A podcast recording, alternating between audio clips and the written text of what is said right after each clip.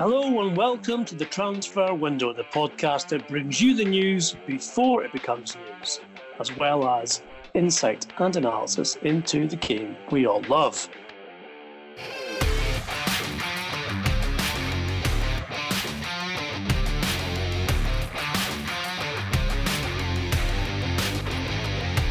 I'm Ian, McGarry, and joining me as always is Duncan Castles. Bit of a um, individual, I'd say, Duncan, original podcast today because our intention is to give you all the latest on the Premier League meeting which happened in London today regarding the possibility of restarting football in the next few months, followed by a little treat. We'll keep a look, but we'll keep that till later. Um, Duncan, our information, which comes, I should add, from people who were directly involved with the meeting at the meeting, which was a virtual meeting, video recording, is that, uh, first of all, and probably most importantly to all football fans, there is no um, direct nor definite resolution as to regards when football will start up again. However, uh, after much uh, I guess, response to events as well as um, the uh, mulling over the latest health, scientific, and government information. The Premier League stakeholders today uh, took stock, Duncan, of three logistical models of how the season could be completed. One begins in June and ends sometime in July could run from middle of June to middle of July.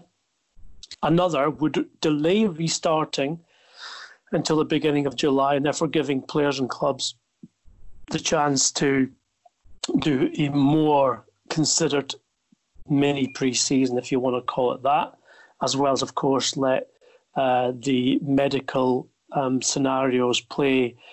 We hope into a more positive um, mode, and the third is to effectively either start or begin before, but definitely end in August in a um, bid that next season will be normalised as much as it possibly can be. Now, all three models were presented um, very much with the uh, caveat that, of course, uh, things which change day to day, week to week, in the current climate of the pandemic must be the f- primary source of guiding football as to what can be achieved.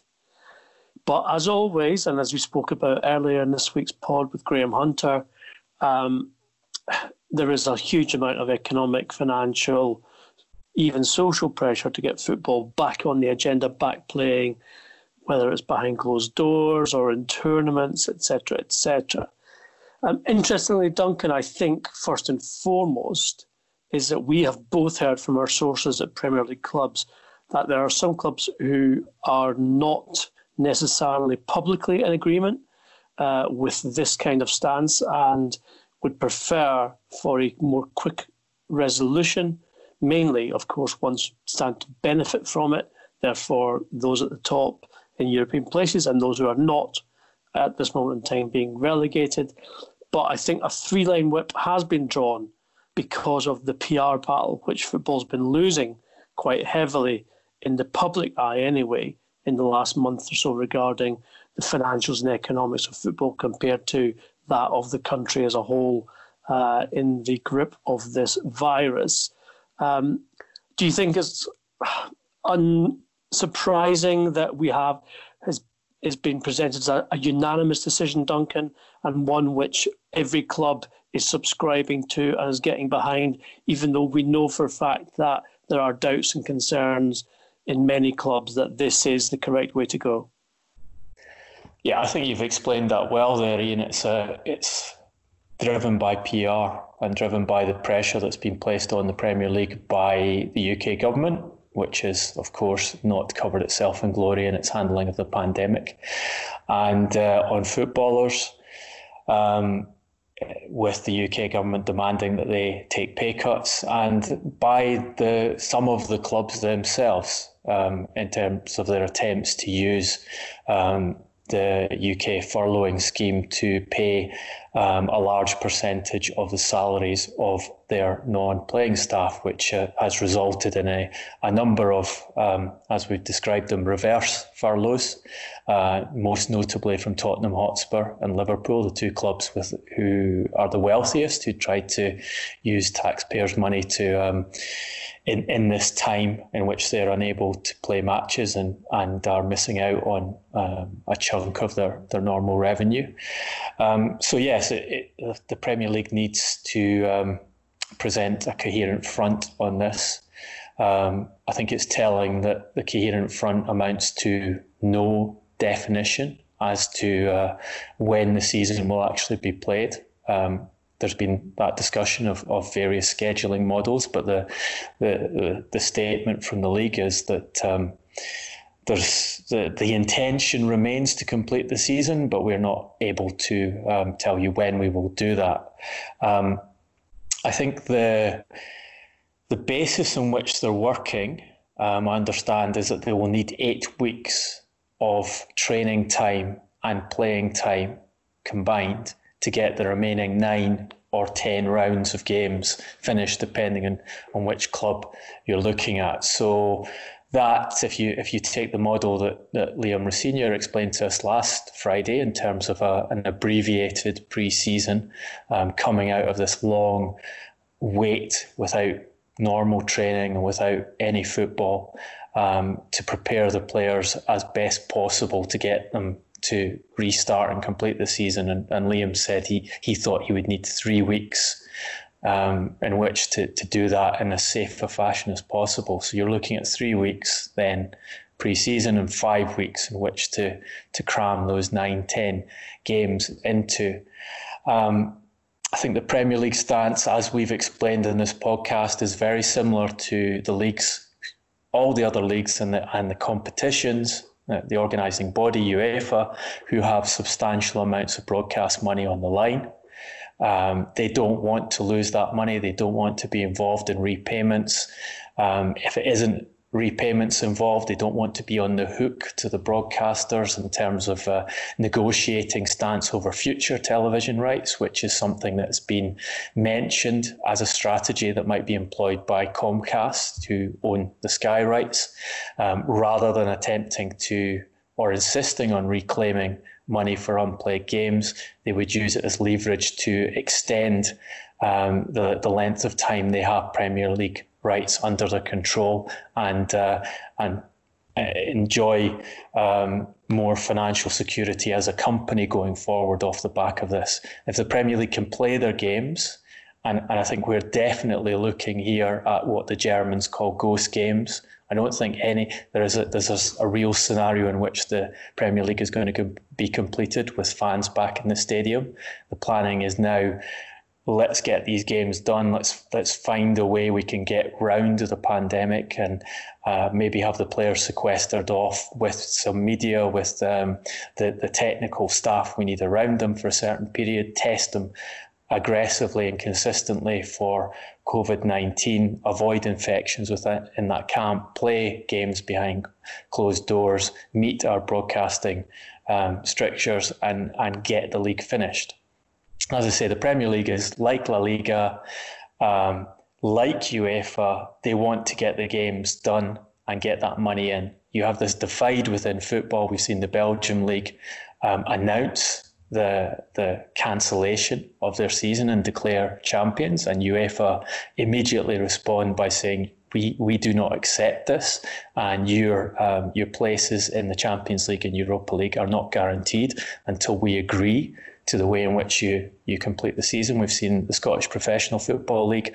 also move very much towards ending their season now that's been ended for the non top division teams and champions declared and relegation announced uh, as a prelude to what they hope will be UEFA approval to end the, the Scottish Premier League season with Celtic champions, um, uh, because that suits the, the Scottish League and the Belgian League from a financial perspective to work in that way. Um, so I think that's where we stand at present. And, and as you say, um, the information I have is that under the surface of these statements, the Premier League is there's very much division over how this should happen, whether it really is feasible um, and necessary to play ghost games to extend the league onwards.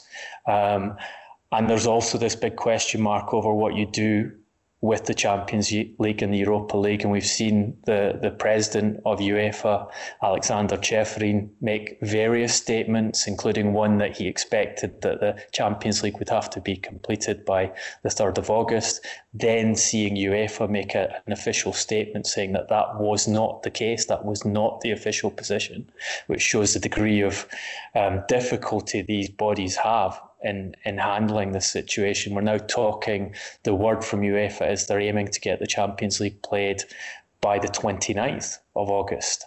Um, so they're pushing that deadline back and back and back. And the 29th of August would fit with one of the schedules that the that the Premier League is proposing. But realistically, no one can guarantee anything until they see what the course of the pandemic is in their particular country. And obviously, the UK is as badly affected as any other European country at present. And um, depending on which figures you look at, it it, uh, it could well be that the, the UK is the worst affected of all the European countries um, by at present and and uh, and headed in that direction by the end of the, the course of the pandemic, which of course makes it more complicated for the Premier League um, to follow this strategy of completing uh, and to start scheduling when it will complete.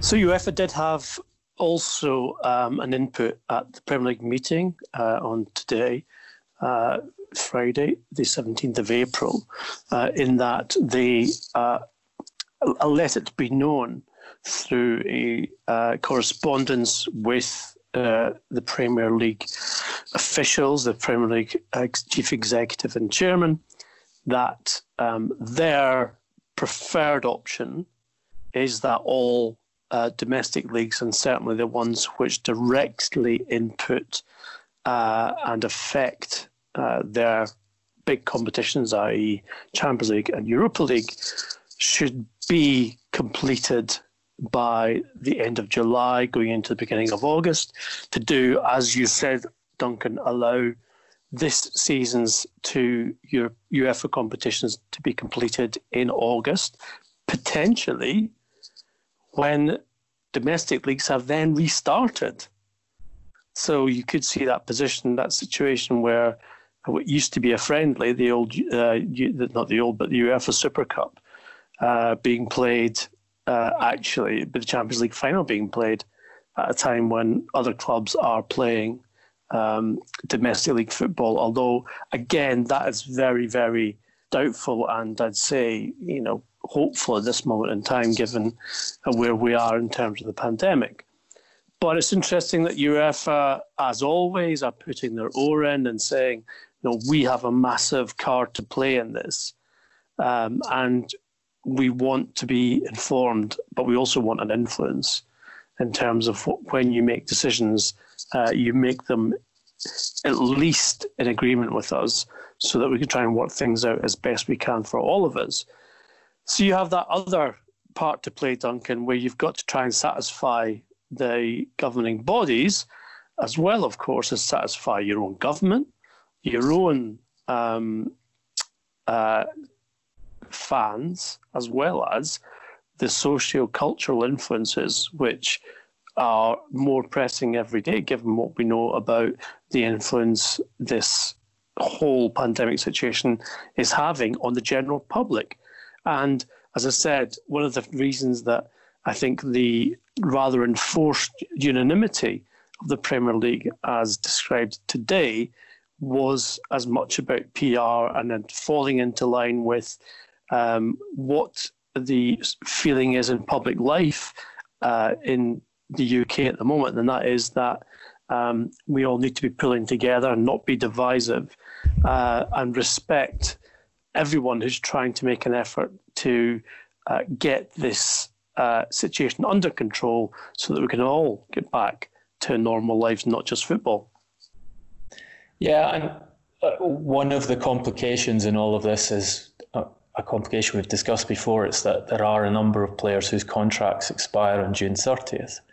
Um, I think there's 69 players in the Premier League.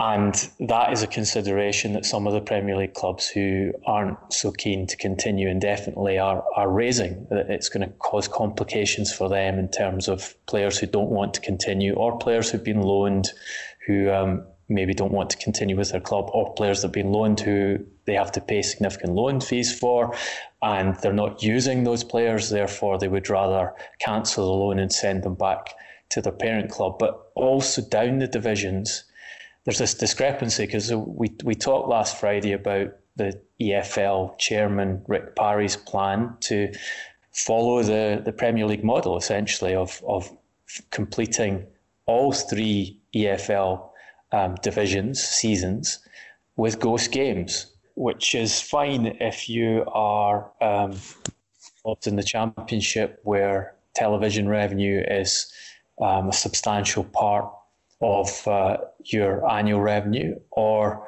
where the ability to get into the Premier League by completing the season um, is fundamental to your business plan. But once you go down the leagues, um, we're talking about League One and League Two clubs who are going to be forced to play out a season behind closed doors um, with very little of their normal revenue.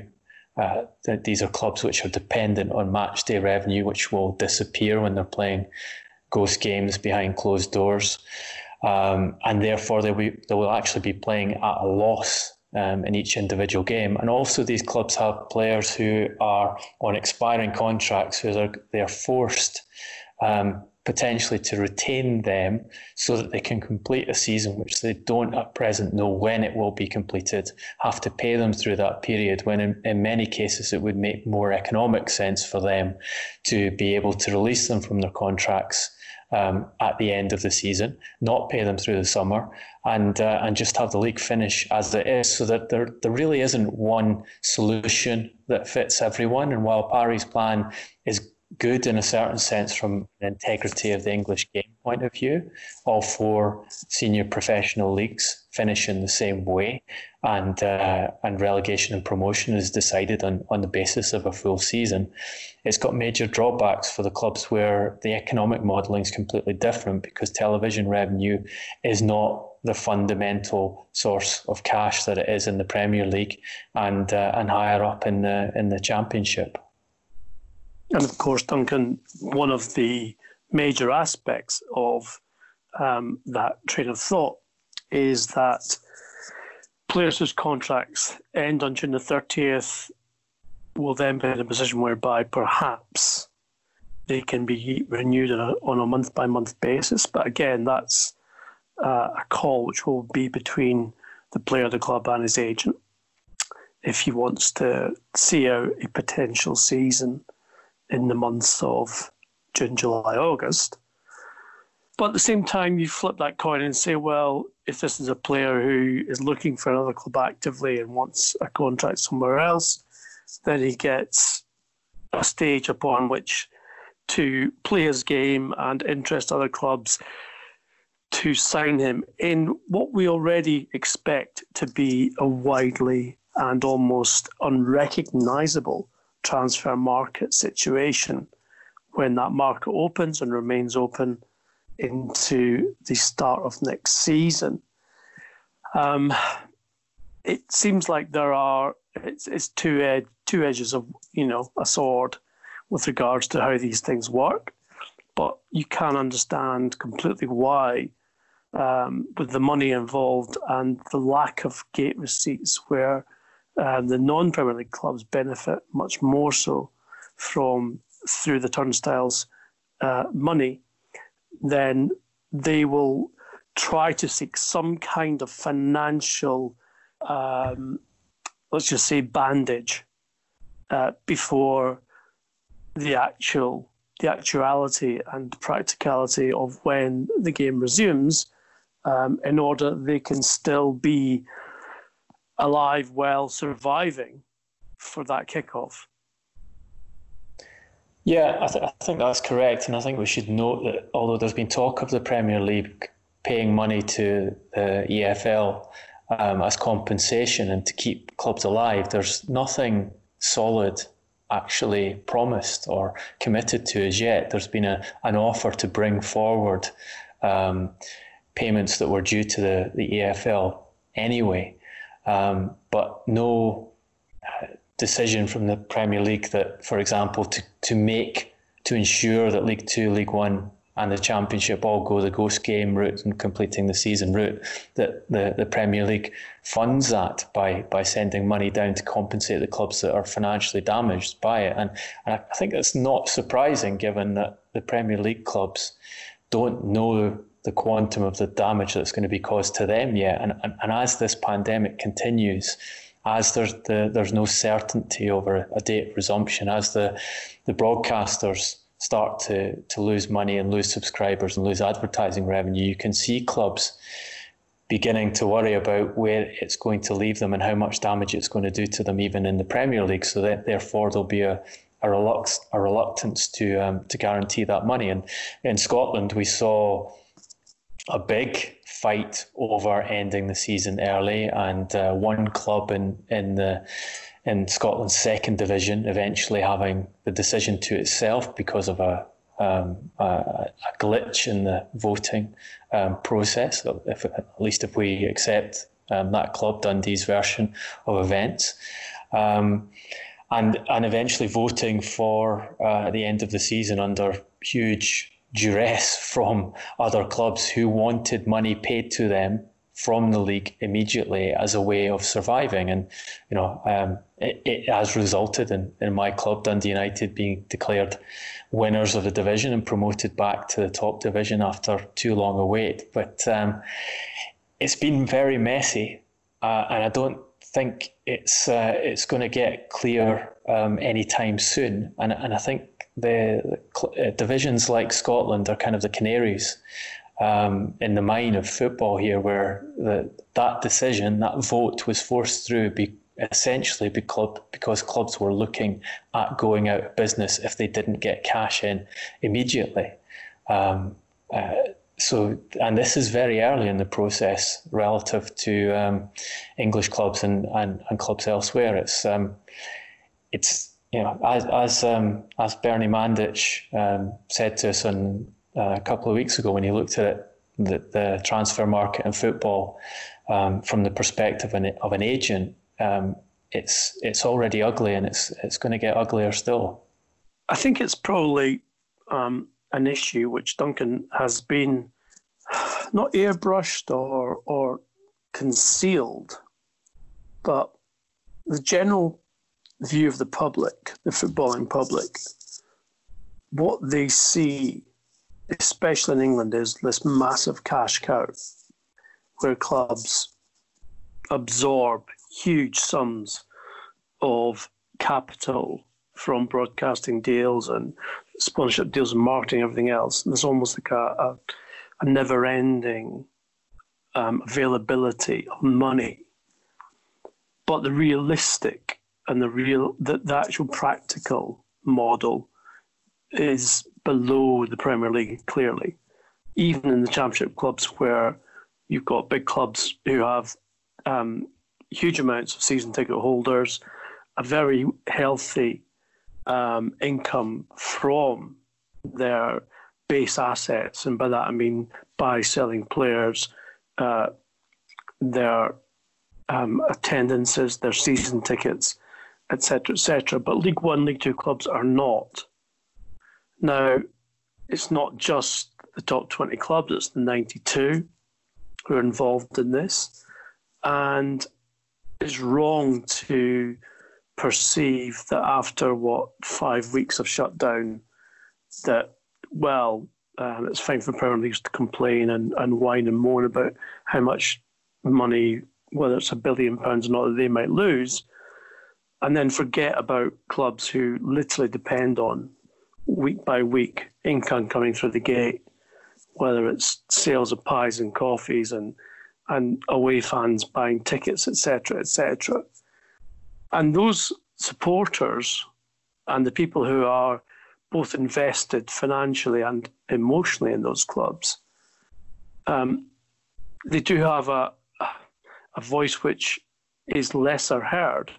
But you can see why there is a reason and a, a almost uh, as much of an importance as to why those voices should be heard in the bigger argument, because you're talking about you know 100 150 years of history and of a league which prides itself on uh, being historical, traditional, and also producing fairy stories of back-to-back promotions, etc., etc.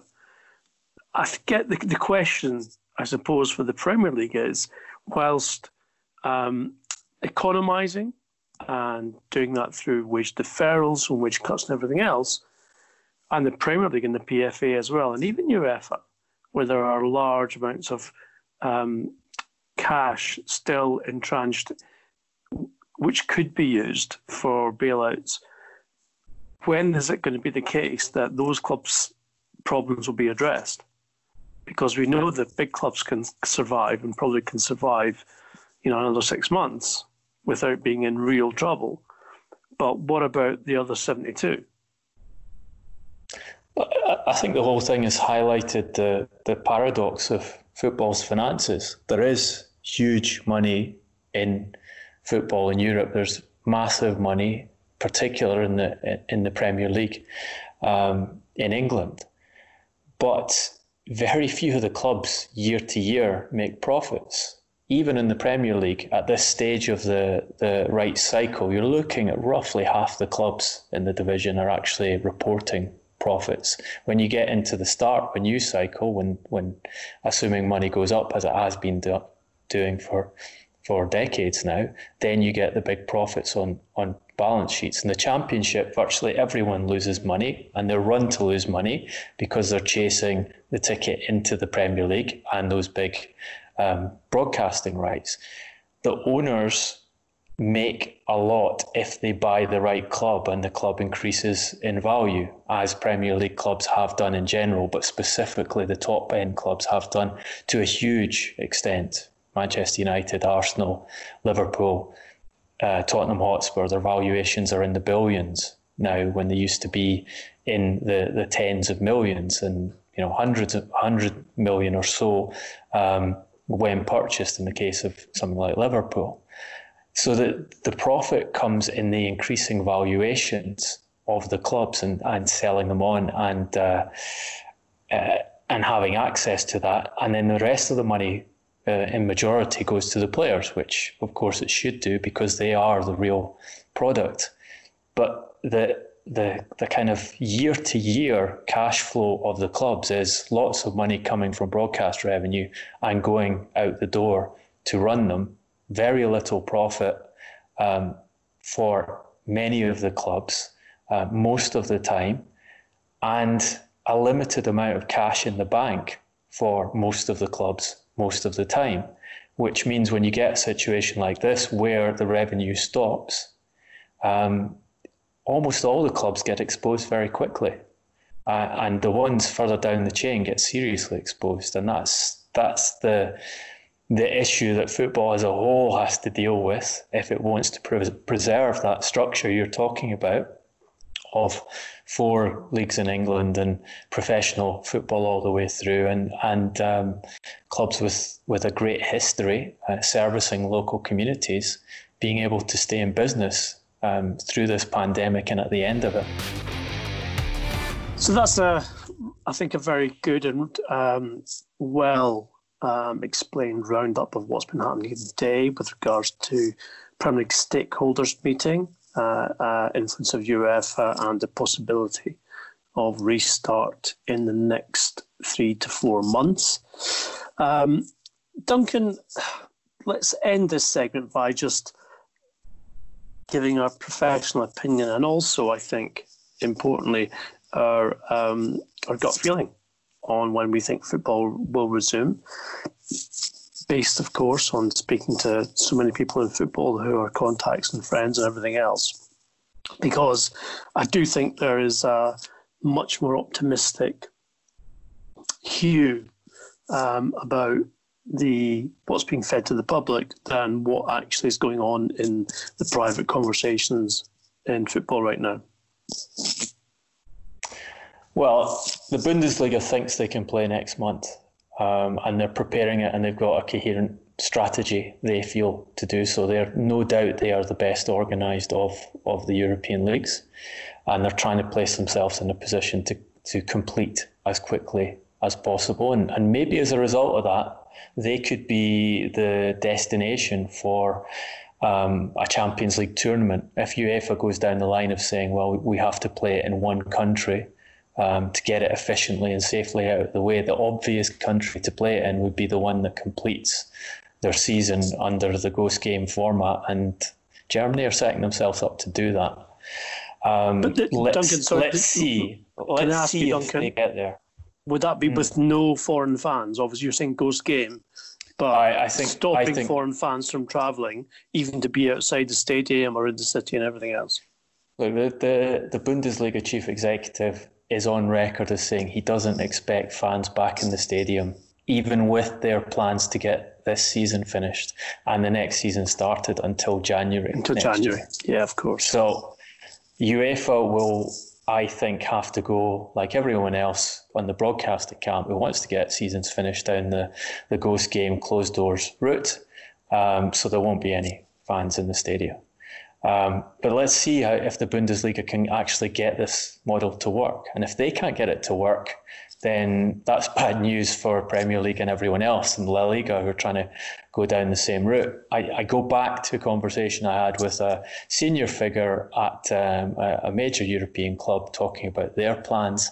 His prediction was um, no football, even behind closed doors, until January next year. That's what he felt was the most likely scenario at present as I said at the time of the podcast, I hope he's being pessimistic. I hope he's got that wrong.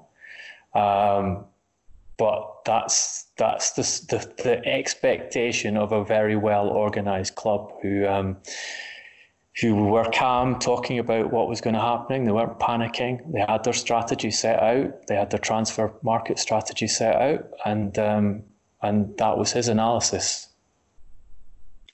I don't suppose he was always also someone who was involved in the ECA um, plan with regards to European Super League. Uh, don't think so. No, not, the, the reason I not directly is, involved. I'm just. I'm, it's a serious question in the sense that you know the the Darwinian aspect of this, you know, survival of the fittest, almost and you know in a brutal way comes into effect in situations like this where if clubs go to the wall uh, then all you have left are the strongest clubs. And if those clubs are based in several european countries they can still compete at the same length and, and same uh, format and the same uh, or almost the same uh, level, then that would suggest that a, a, Super League of you know Europe would be much more realistic than what we currently have with five big leagues and then several others, etc., etc. Look, there's no doubt that this is an opportunity to restructure football. Um, and we know the ECA, or the, the, the, the, strongest, many of the strongest members in the ECA, Andrea Agnelli being prominent, but also Real Madrid being prominent in this, are looking at structures in which they they get more broadcast revenue, get more money by playing against the top teams in Europe on a more regular basis. There's the opportunity to do that. Um, there's the opportunity to to set up an Atlantic League, which is something that, that, that was talked about um, for a long time as a way of strengthening Dutch, Scottish, um, Scandinavian football by having a, a more competitive structure there.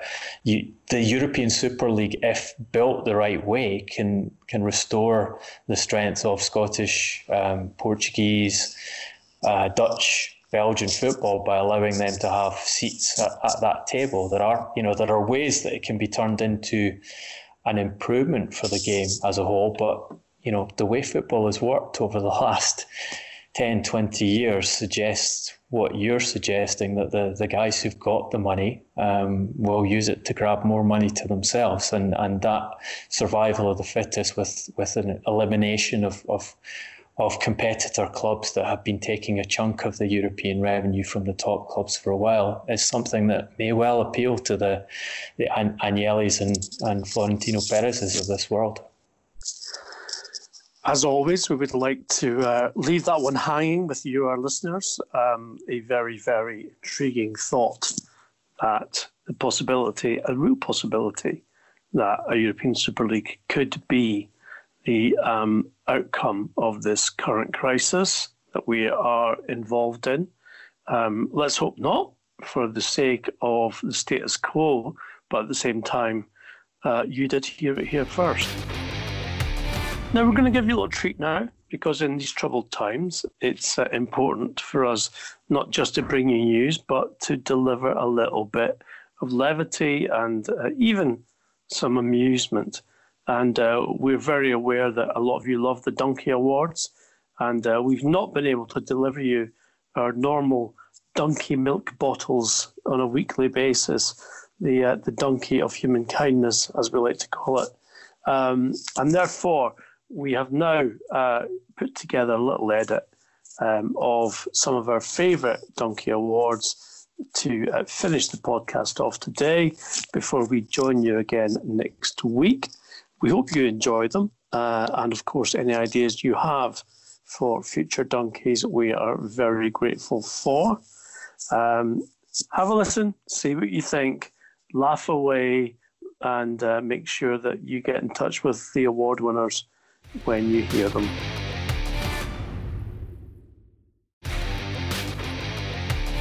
Our donkey this week is the award for the following. It's the Thrown Under a Bus award inspired by Jurgen Klopp's decision to announce that he was leaving Liverpool's FA Cup replay to Neil Critchley immediately after losing a two goal lead to League One Shrewsbury. Now, Duncan, there are three candidates, so I'm going to open the transfer window envelope where the names are sealed. Schrodinger's candidates at the moment, but now about to be uh, unleashed onto the world. From Schrodinger's envelope. Where yeah. where, where'd, you, you get? Where'd you buy that? Is that uh, W. H. Smith that you get Schrodinger's envelopes from? right. The first candidate is Mr. Paul Pogba, who this week has been reported as head is not in Manchester or currently at this club. He has time and time again thrown his fellow colleagues under the bus, not just with his performances, but with his uh, comments to the media and his general demeanour. So that is going to be my first nomination, Mr. Paul Pogba. The second nomination is Alfredo Morelos, the Rangers striker, although I don't think he is actually the one throwing anyone under a bus. He has been thrown under a bus by, well, let's say Sky at the moment, who put out a translation of an interview that Mr. Morelos did in his native Spanish tongue that was a little bit, well, more than a little bit inaccurate. Um, it claimed in the interview via the subtitles that Alfredo Morelos uh, was suggesting that Celtic fans had uh, issued racial abuse towards him. Uh, but this wasn't actually what Mr. Morelos had to say, uh, as we reported in the Daily Record. So I think that's a very interesting one. And finally, the last candidate is Leo Messi and Eric Abidal. This is an astonishing story for anyone that's not seen it. An argument between two titans of Barcelona, two former teammates, a schism of almost unimaginable consequences, Duncan, for the club and what might happen in the summer.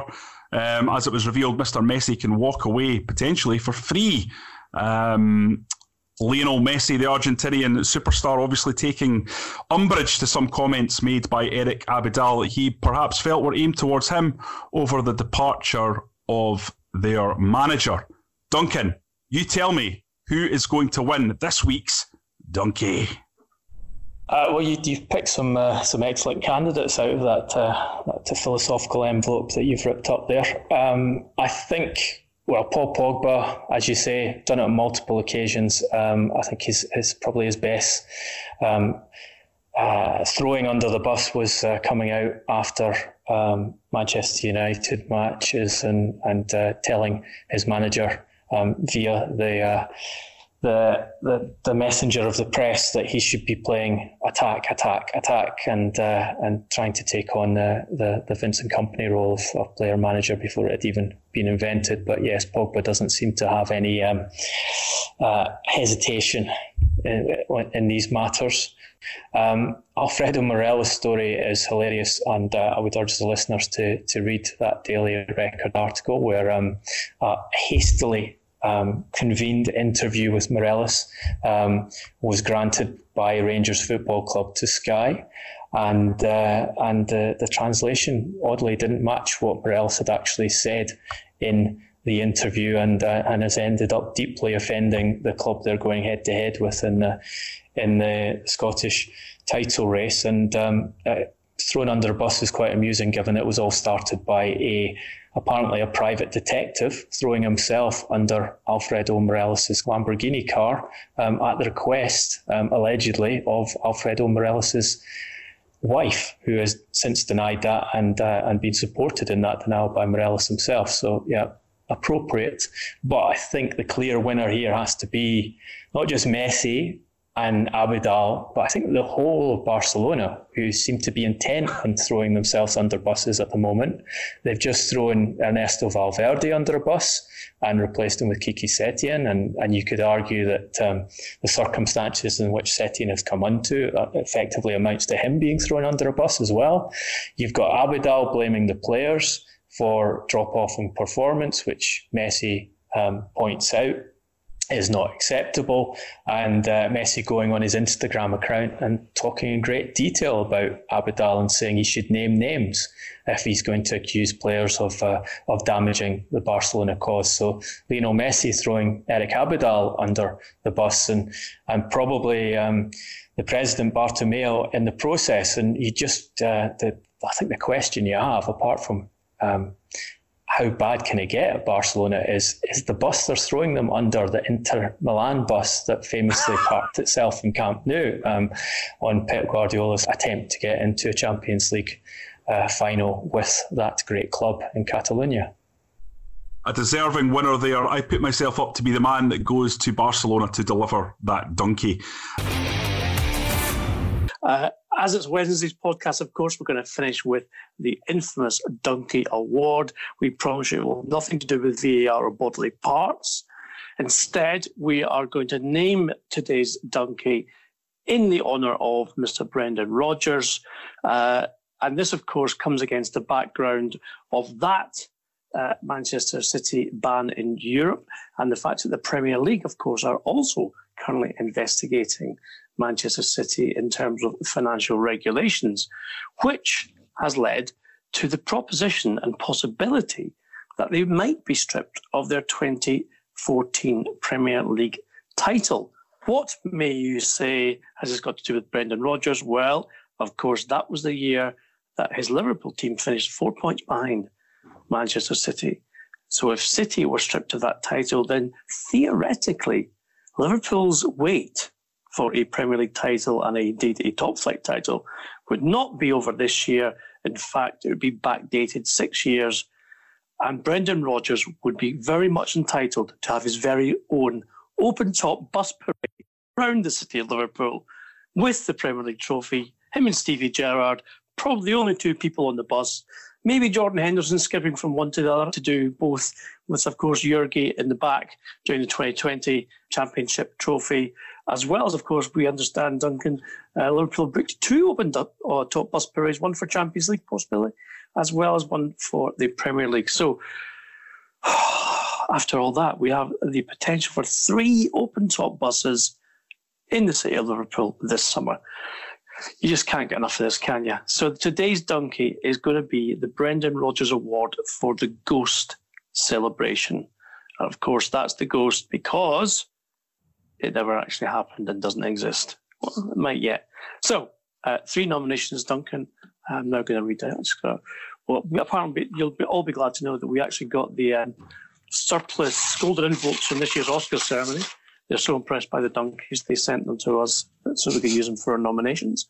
Uh, the first is a Liverpool player, and that is Luis Garcia, the scorer of the very ghost goal at Anfield in Champions League semi final 2005, which put Chelsea out uh, of the tournament and saw Liverpool go on to win that memorable game against AC Milan, coming back from 3 0 down in the Ataturk Stadium. Widely remembered as the spirit of Istanbul amongst Liverpool players, fans, etc., which of course fits in nicely with the ghost celebration.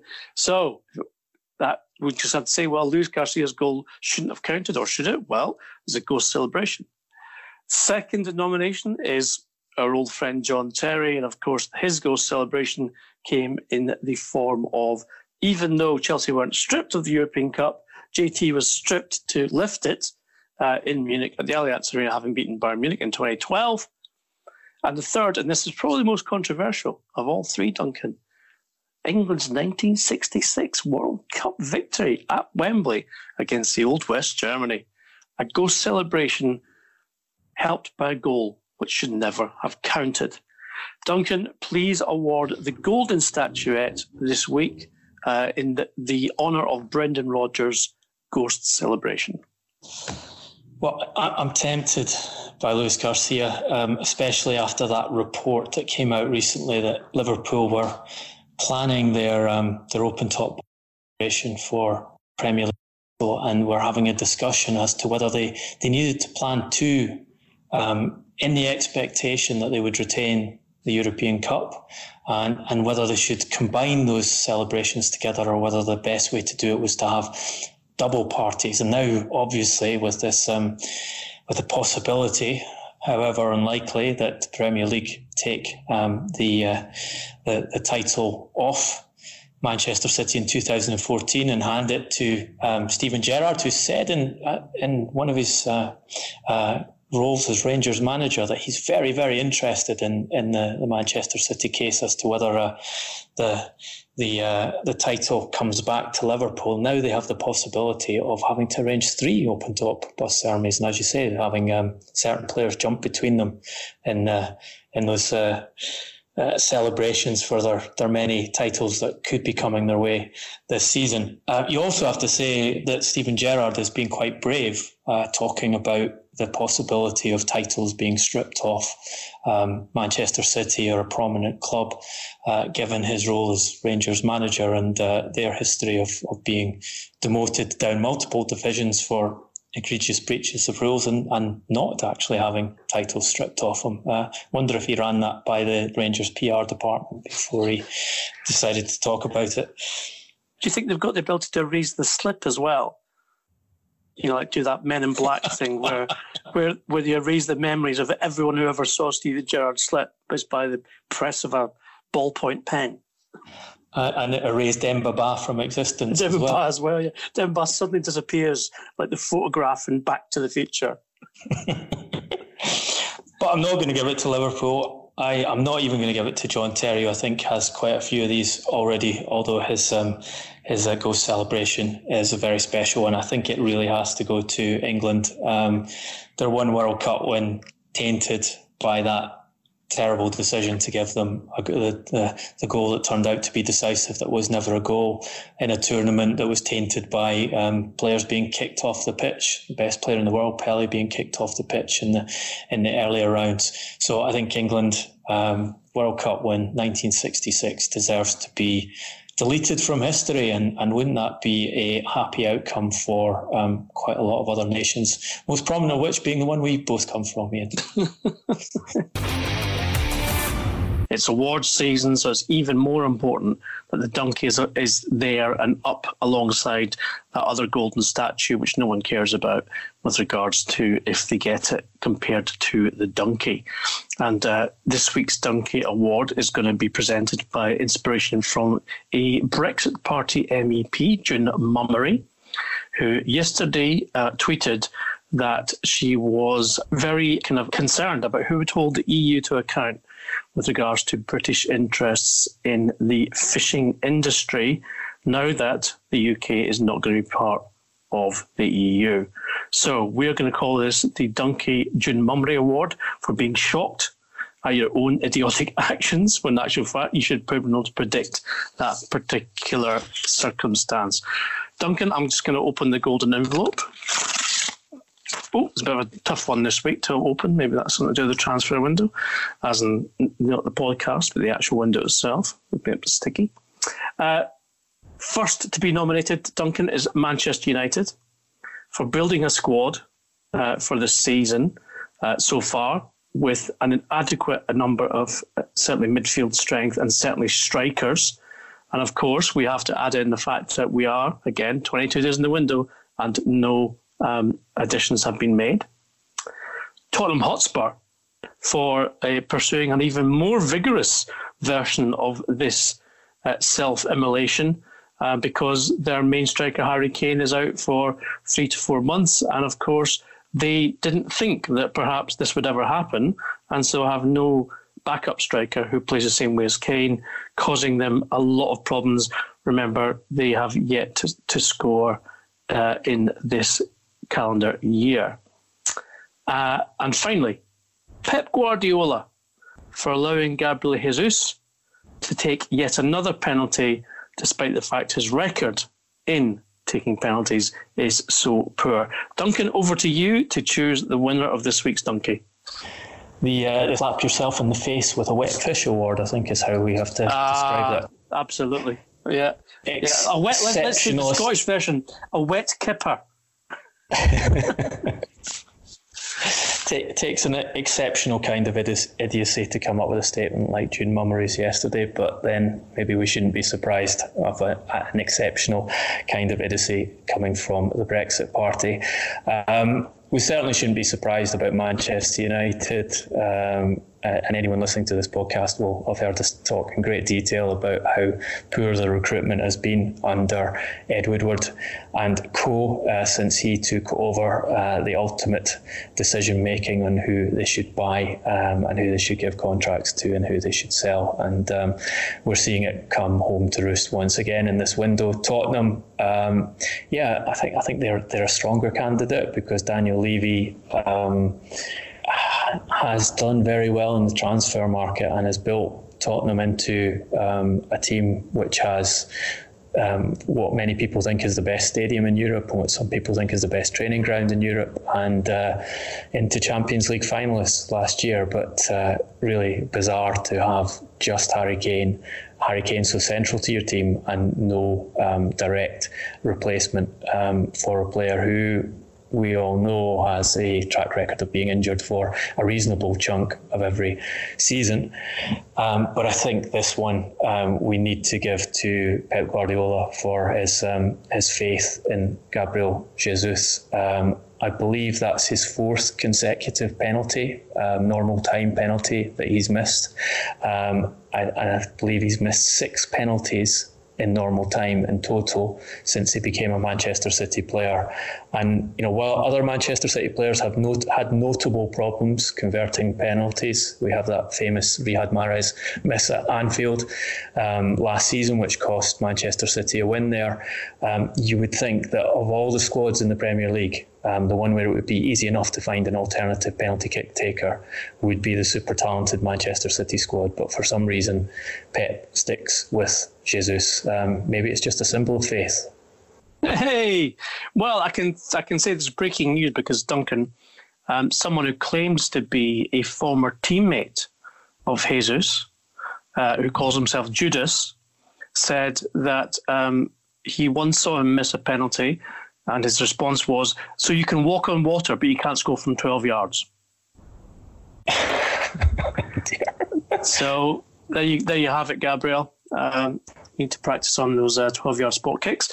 Uh, Pep Guardiola, well done on winning. I think this must be at least a hat trick, if not more. Uh, Donkey Awards. Now we're well into now the awards season, uh, and Hollywood has nothing uh, on the Donkey Awards, as you know, the Donkey Awards being the most prestigious in the world, even though they apply only to football. And this week's uh, nomination has been inspired by the UK Prime Minister, Mr. Boris Johnson, uh, who has, um, by claiming to be the leader of the People's Government has started his tenure um, in office by going to Scotland and effectively saying, We're the people's government, but what we're really saying is we're telling you people to get stuffed because we're not listening to you. So we're going to turn this into uh, a, an award for the People's Club. So when the People's Club have claimed to be the People's Club, but actions or words have said they're telling the people to get stuffed. I'll just open the golden envelope here, Duncan. Thank you very much. There we go. And we have oh, three very, very interesting nominations for you to decide upon. Um, first of all, possibly uh, the People's Club of all People's Club. Uh, and that would be Liverpool FC, current runaway leaders in the Premier League, of course, but uh, made a bit of a public PR um, mistake when um, Fenway Sports Group, the club's owners, tried to trademark the city's name, Liverpool, not so long ago, inciting much furore uh, amongst the fans as well as the people of that great English city. Uh, the second nomination is uh, FC Barcelona, who, of course, as we mentioned, are owned by the people and allegedly run for the people. But uh, I, when they sold uh, the historic uh, Blaugrana stripes, which had never had a sponsor on the front of the shirt, to Qatar, thus uh, effectively selling out the historic blood right of the people who own that club. And third, but certainly not last, the People's Club that is Manchester United, whom, uh, of course, uh, claim to have the biggest following in world football, um, not just in terms of supporters, but in social media as well, who effectively stopped becoming the, the People's Club when the Glazer family took control and they became the Billionaires Club. Duncan, I leave it to you to decide from those three very worthy nominations.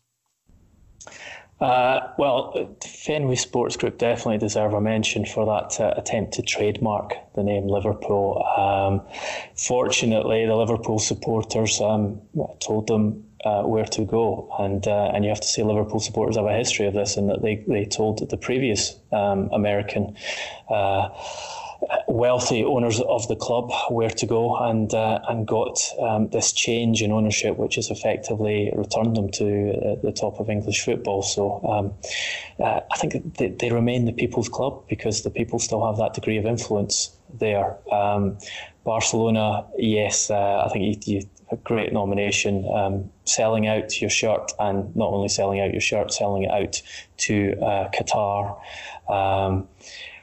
Was uh, one of the uh, uh, worst episodes, I think, in, in Barcelona history, and, and quite amusing that um, in the end, Qatar took revenge on uh, Barcelona by stealing um, one of their uh, most uh, coveted players from them, forcing the, the transfer of Neymar um, a few years later. So be careful who you, you play with when you decide to sell your shirt to, to nation states.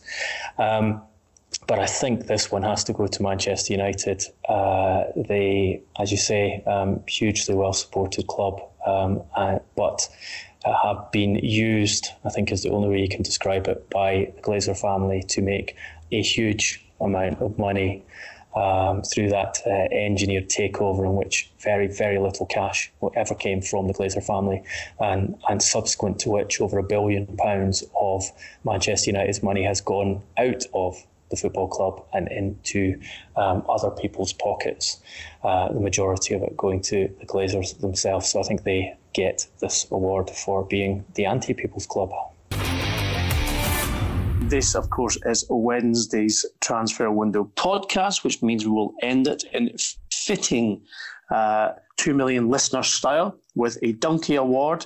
Uh, I was tempted to give it to Duncan himself, uh, obviously into the, the team, but uh, we're not that conceited. We're instead uh, going to hand it out to yet another lucky recipient. Uh, and of course, we have a fantastic. Um, uh, well, let's give you first of all the category and then we'll give you the nominations. So, based on the um, statement of Mr. Richard Arnold, of Manchester United um, during the uh, release of fiscal results this uh, week. Um, he said about the transfer of um, the former Watford player on loan from China, Odion Ighalo. Shortly after we concluded that loan deal for Ighalo, the news was uh, the top trend worldwide on Twitter. Now, um, I think all of you are aware that that particular comment has since been ridiculed widely on social media. In fact, the very Twitter that Richard referred to. So uh, we're going to award the Richard Arnold um, Donkey for the uh, most silly or indeed ridiculous statement about your, or his in this case, football club. First up, Duncan. Um, let me just uh, open the, the golden envelope and then we can get down to, there we go, the actual nominations. Oh, yes, very esteemed company this week. First up, first up, first up on the uh, the roster, Gary Cook. Does everyone remember Gary Cook, former chief executive of Manchester City, who uh, boasted to a fans forum in New York early on in uh, his time as chief executive. Um, I won't go through the whole quote, but it is certainly very uh, interesting. This football club, without doubt, is going to be the biggest and best in the world. I'll make no excuses for saying it. I truly believe it with the resources and capabilities we have. Um, perhaps would be called as a witness or um, testimonial in the CAS appeal, just so everyone knows. Duncan, the second one is uh, Ed Woodward. Uh, I'll let you perhaps uh, explain the full quote, but um, my favourite line has to be uh, we're represented in more countries now than McDonald's. I don't know if that says more about uh, Ed Woodward's dietary habits than it does about Manchester United. However, uh, uh, we will uh, we'll leave that with one for the moment. And the third is um, Sir Kenneth, who, in response to um, his Liverpool team when he was managed them in the wake of the Luis Suarez racism row with Patrice Evra, which, if you remember, Evra was uh, was found guilty of racist, racially abusing Evra and uh, given a lengthy ban. Um, before that ban was uh, actually handed out and the players all wore Luis Suarez t-shirts, Dalglish said, I think the boys showed their respect and admiration for Luis with wearing the t-shirts. It's a great reflection of the man as a character, a person, and a footballer. Duncan, I leave it over to you to hand out the 2 million listener Richard Arnold Award for most, uh, well, let's just call it silly things said about his football club. Um, not surprised that Gary Cook is in there. He had uh, quite a history of uh, of amusing um, and uh, somewhat embarrassing statements in his time as Manchester City chief executive. Um, biggest and best football club in the world. They haven't got there yet. Maybe, maybe he knew what Abu Dhabi planned to do, and uh, this would have been before financial fair play kicked in properly, and, and he felt that they could buy themselves the biggest and, and best football club in the world. They've had a they've had a good go at it. They do have the most expensive team squad in the history of the game. But um, the best football club in the world, I think um, UEFA and uh, and their uh, their competitors and, and supporters of other clubs would suggest that uh, their behaviour um, indicates that you can't describe them as the best football club in the world. So bad bad call on that one. It would be nice to give Ed Woodward um, the Richard Arnold Award, those two being such good friends and so important to the Glazers' astounding success as, as owners of, of Manchester United. Um, it is quite a remarkable quote. This was from 2014 um, during Louis van Gaal's first pre season at Manchester United. He says, It's the biggest club in the world. We are represented in more countries now than McDonald's. Stats like that I love. It's a huge honour to be in this role. This is the biggest sports team in the world, not just the biggest football team. And uh, talking about attracting players and what they were going to do under Van Gaal, he said, We're still a huge attraction to top football stars around the world. There's no doubt about that. I hope fans will see the direction we're heading in with the new manager, coaching staff, and players, and a commitment to do what it takes to get back to the top. Now, that was 2014 listeners, sounds quite similar to what Ed Woodward's saying in 2020, doesn't it? Um, Duncan, I'm not familiar with um, McDonald's as a menu. Just you know, it's more my own life choice. Uh, I'm not criticising because I don't know. I've never been there. But when he says things like stats like that, I love. Is that something that's on the menu? Stats. I think I think people who eat a lot of McDonald's sometimes have to take statins. So I guess you could argue oh, that. Oh, that maybe that's what it is. Okay, okay, very good, very good. um, but even Ed can't win this one. I think. I think uh, if we're talking about statements that embarrass your football club, Kenny Dalglish um, wins this one hands down with that attempt to um, back and support Luis Suarez um, over what was indefensible behaviour. Um, I think he, uh, you know, embarrassed his players, he embarrassed the club, um, and uh, yeah, this one's no competition. Uh, Kenny Dalglish in Liverpool will win Richard Arnold uh, two million transfer window podcast award. If you want to continue the debate with Duncan and I with the Transfer Window podcast, you can do so on all of our social media channels. That's at Transfer Podcast on Twitter, also on Facebook and on Instagram. We have Duncan.castles on Instagram. Duncan's also on Facebook and, of course, at Duncan Castles on Twitter. I'm at Garbo SJ on Twitter if you want to get in touch. And if you want to uh, increase and help us to increase this obviously ever expanding audience, which we are grateful to you. Without your listening, then you know the transfer podcast would be a very poor place, wouldn't it? Because you guys are the ones that help make it what it is. You obviously like what you're hearing. If you do, give us a wee pat in the back. Get onto iTunes uh, and give us a five star review and that, as you all have been doing, helps us to expand the community, as you know. That's all for today's podcast. Thanks for listening.